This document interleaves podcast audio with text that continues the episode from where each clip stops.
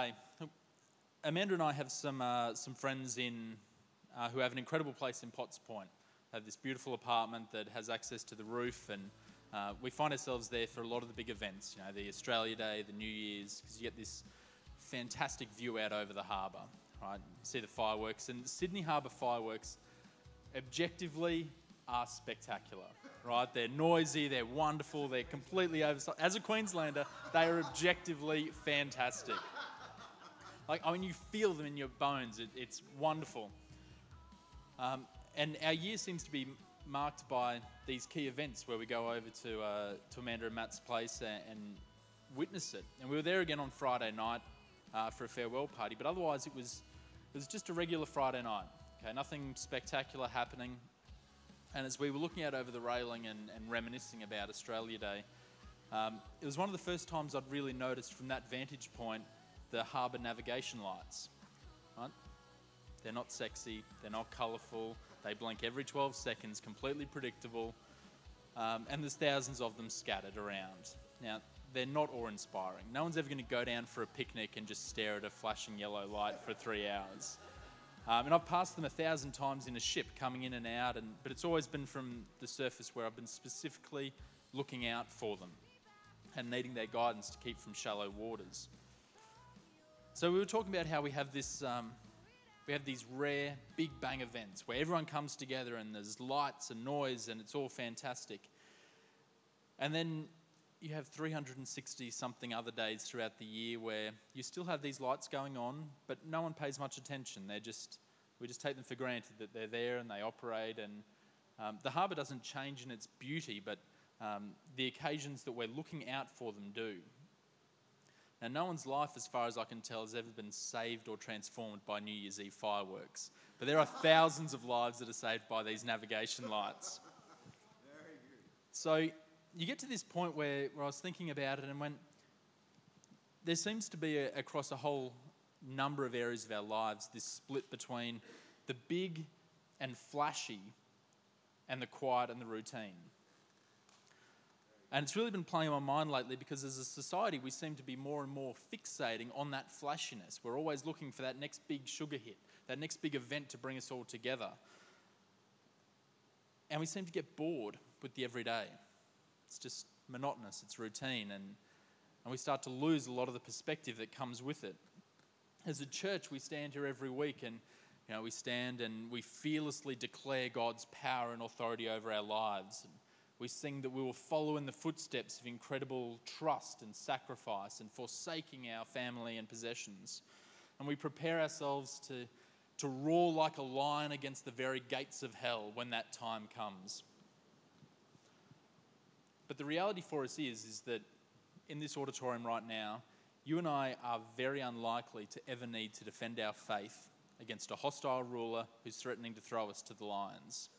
Now, that's the, the blessed reality of the way of the place we live. We're unlikely to ever need to make a, a kill or a be killed decision. And to be honest, unless we bring it up ourselves, we're unlikely to even be asked about our faith, let alone be forced to defend it against people trying to assault us. And yet, they're the events of the and trials of faith that we read about and that we tend to fixate on in terms of our relationship back in with God. But you see, day in, day out, 95% of our lives, of our interactions, our relationships, we still get those opportunities and choices to serve God and to call on Him. It just doesn't have the, the noise and the circumstance that all goes with it. Sometimes it, it might even feel like we have a choice at all. It might be just that we're doing it on autopilot.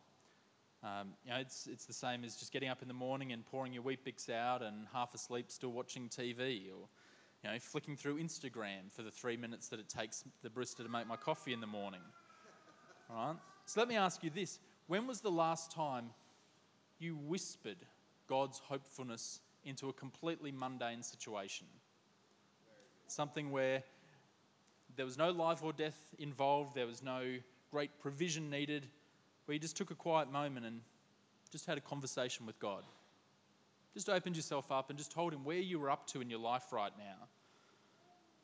Because you see, that, that type of conversation, that type of relationship and engagement, that's what takes Christianity from a religion to real life faith. That's what we're talking about, all right? So today, I want to take this opportunity to challenge everyone here to take back that power, take back that opportunity and those chances to engage with God in those routine, run of the mill moments. Right? You have so many more seconds in the day where we can be engaging with God and, and tapping into His strength and His power and His wisdom and His provision that we just don't seem to be doing. And it breaks my heart that we do seem to go so long of waiting for a calendar alert to remind us to now pull out our Bibles and have our daily time with God. Oh, there is so much more we can be doing uh, to engage. Because let me tell you, despite what Facebook and what Instagram might be telling you, not everyone's living a highlight reel of their lives. Not everyone's out there having more fun than you, more holidays than you, having more adventures than you. Everyone has these run of the mill moments. Everyone needs to be tapping into those in their relationship. Are you with me? Yeah. All right. The part that falls out of this for me, and the part that's so important to the life of a church, is that when we talk about serving our brothers and sisters, in a loving way with Christ at our back, I mean, sometimes overcomplicate it. You know, we look for the births, the deaths, the marriages, the divorces. We look for these key moments, and that's where we'll invest our energy. That's where we'll pour our energy into connecting with people and making sure that they know we're a part of their life. Um, it can be as simple as a last minute invitation over for Spag Bowl on a Monday night.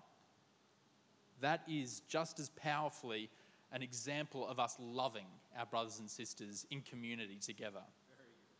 Being in a relationship with God isn't just about calling on Him to cure cancer, it isn't just about invoking strength and blessing to conceive.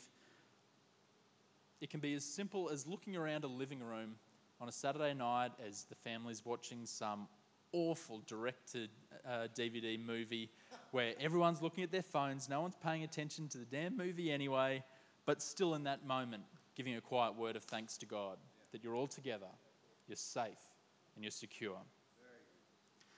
So that's what I want to go through today because I, I, am concerned about this culture that we are, are living in right now, where at every turn we're assaulted and assailed with these messages that we need to be living the good life.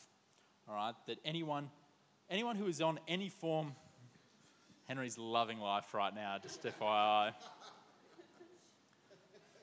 Uh, anyone who's on any form of social media will understand, right, that you're just assaulted by these ideas of people's highlight reels from their holiday or um, latest great promotions that they got.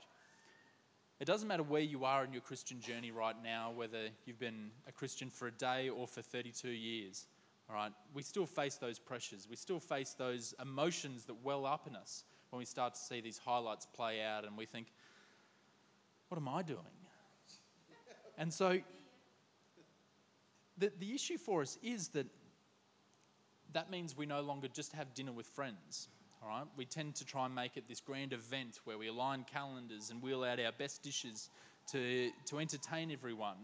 Or, you know, we, we don't just send someone a simple, how are you doing text. We need to find a reason or we're just being weird.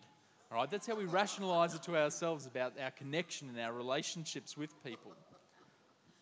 And look, it's been ringing in my ears because Pastor Ward shared a couple of weeks ago the, uh, the really terrifying statistics about loneliness in our society and the health impacts that's having on people because they are only being engaged around these big events.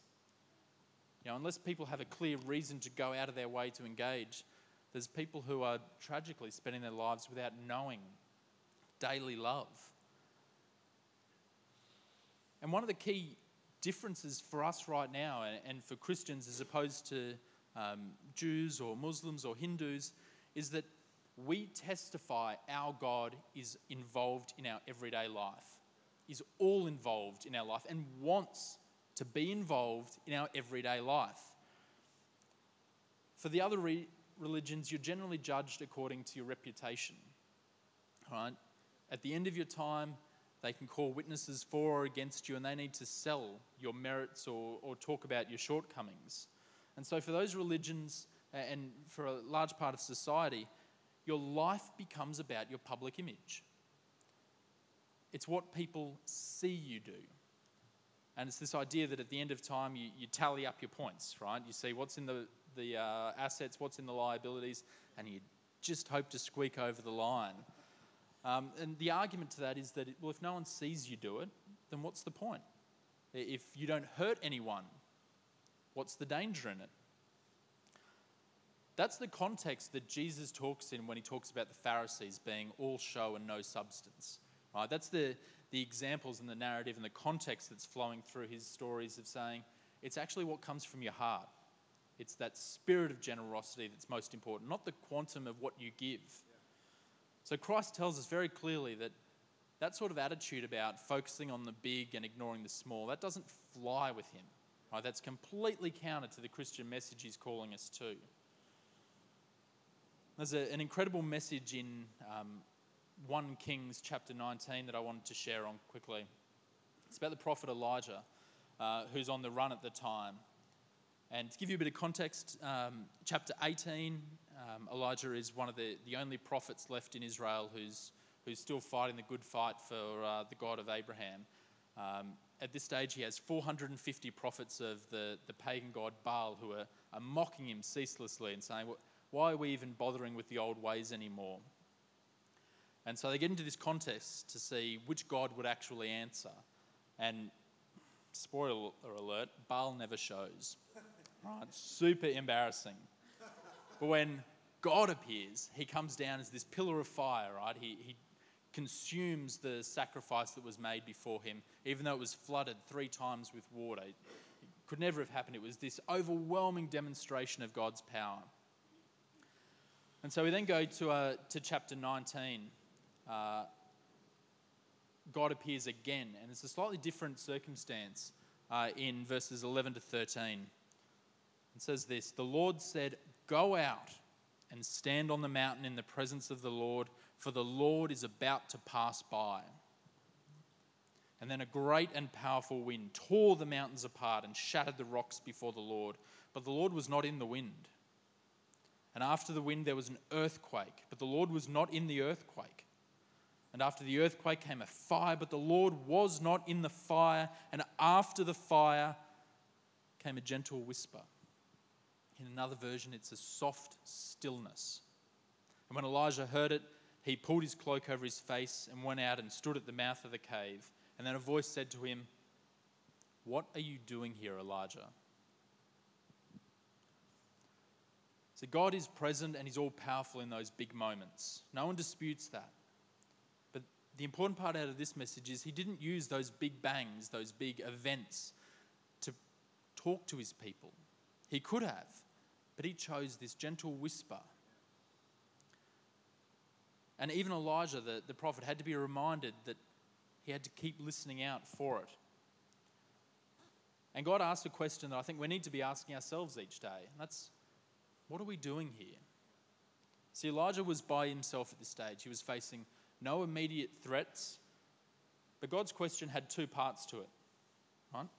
First is that God could have used this moment of triumph in front of the prophets of Baal to, to reveal himself, to give his instructions, just as he did at Mount Sinai when he gave Moses the Ten Commandments.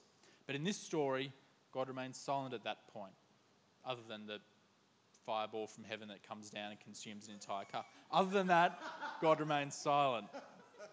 But in this story, Elijah's left the crowds. Okay, he spent 40 days wandering through the desert, uh, looking for some quiet solitude. And so God asks him quite a literal question in the midst of this. He didn't use the moment of incredible power, he chose a quiet moment just to say, How are you doing? And the second part, the second part is pretty loaded, okay? Because God's not only trying to have this quiet conversation in a moment of rest, He's figuratively saying, All right, you've spent a month and a half on your own now. You're walking through the desert and you seem to be settling in for the long haul here in this cave. What's your plan? What, what are you using your time for? What are you using your gifts for? Why are you locking yourself away right now? That's what we hear in the quiet. God doesn't just want to hear from us about the big and the beautiful events, He wants to talk to us. He wants to be a part of our daily walk and work, smack dab in the middle of the ordinary. That's the relationship He wants with us. And look, He wants to be a part of our lives so badly. He's willing to sit there in line with us at the RTA trying to renew our license. They're the opportunities you can tap into. That's where He wants to be with us. You will never be lonely if you're in a relationship with God and if you are serving God.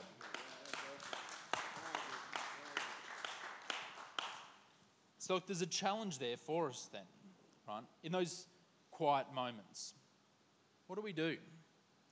Do we pull out our phone and flick through Instagram? Do we stress about the 400 emails waiting for us back in the office? Do we, do we skip days or even weeks ahead and focus on some concert that's coming up in August and completely ignore the, the days and the weeks and the months in between here and now when we could be back in relationship, where we could be engaging and serving out our gifts.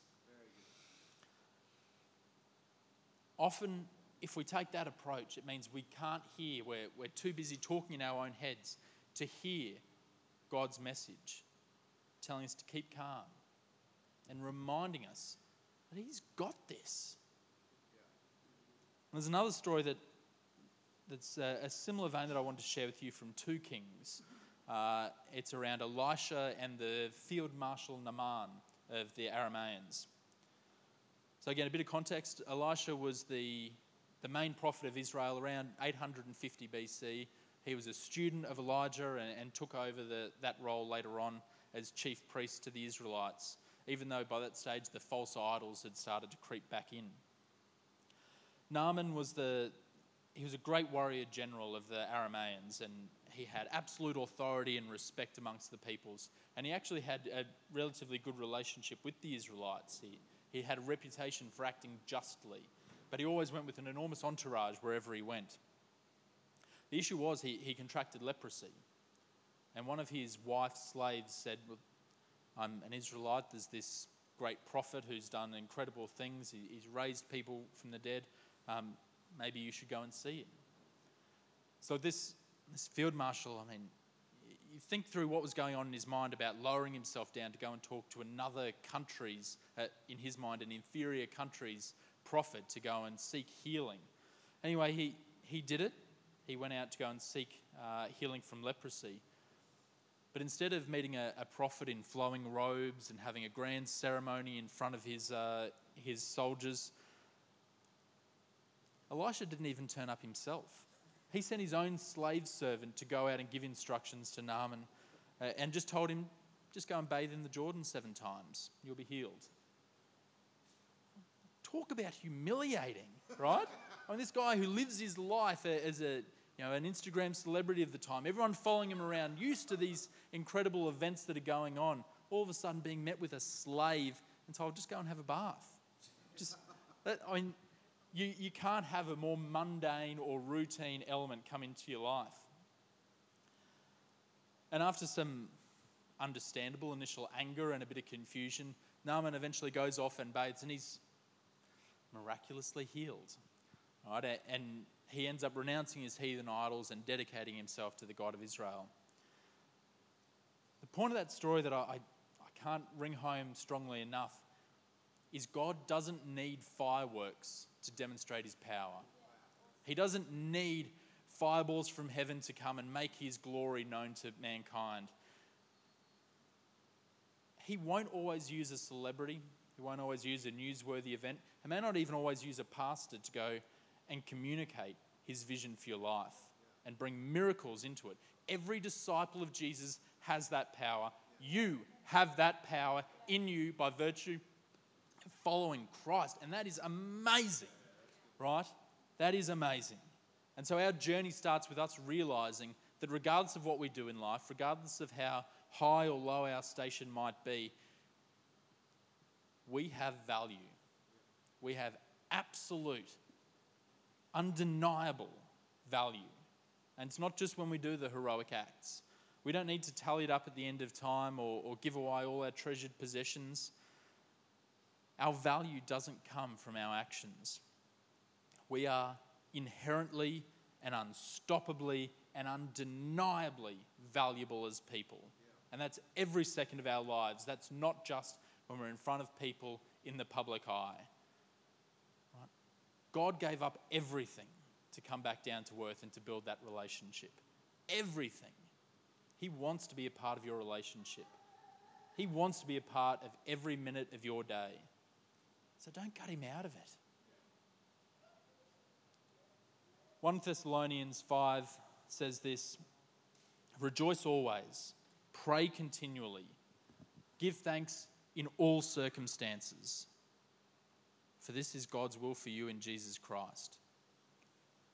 I want to tell you right now, beyond all doubt, whatever you do in your life, wherever you are personally at right now, good, bad, or otherwise, you have a direct hotline to God at all times. And you can tap into that. If you're sitting there waiting for your uh, morning coffee, if you're waiting uh, and brushing your teeth, if you're waiting for your frozen lasagna to heat in the microwave, take that time because God's there with you and He wants to talk to you. That stuff, that, that mundane, that's a huge part of our lives. And if we ignore it, then we're ignoring such a rich opportunity to engage with God. And if He's there in the mundane, then ask Him to meet you there anyway. You don't need to go and psych yourself up. You don't need to go through uh, five showers before you can go and sit down and read your Bible in the afternoon. He wants to just get into conversation with you. His grace is just as powerful two minutes after you wake up in the morning as it is after you walk out of this service this afternoon. And it is strong enough and it is good enough. So, the crux of the message is this living as part of God's community doesn't mean you only get together for the big events. They're incredible, they're great fun, and I don't deny that in any way. But God's calendar is free for you all the time. God wants to be involved. He, he is involved, whether you like it or not, whether you recognize it or not, He's involved with you and He's walking with you, no matter how boring this moment might seem to you. And so I want to challenge everyone to, to look out this week for God's quiet, noiseless harbour navigation lights. Don't just wait for the big bangs of the fireworks. Look for those markers that show that He's there with you, He's still present. And answer His question What are you doing here? Because He's asking you.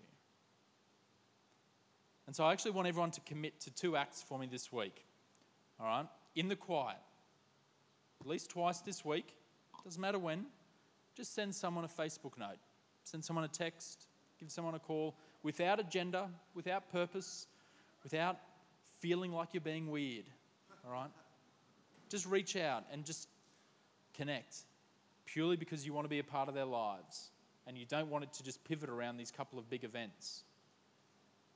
And the second one is this just pick some absolutely routine event you have brushing your teeth, doing the dishes, folding the laundry, and just commit to making a short prayer of conversation. You don't need to plan out in advance all the things you need to be talking to God about. You don't need to be making a map of how it's all going to work and making sure you cover off the whole family tree each week. Right? Just have a conversation because that's what He wants to do with you. And train yourself to listen for that soft stillness. All right, after all the big bang is done, don't cut God out of the 95% of the mundane just because you think it's too boring for Him or because you're on autopilot thinking about the next thing. In everything, give thanks. Amen? Amen. Amen. All right.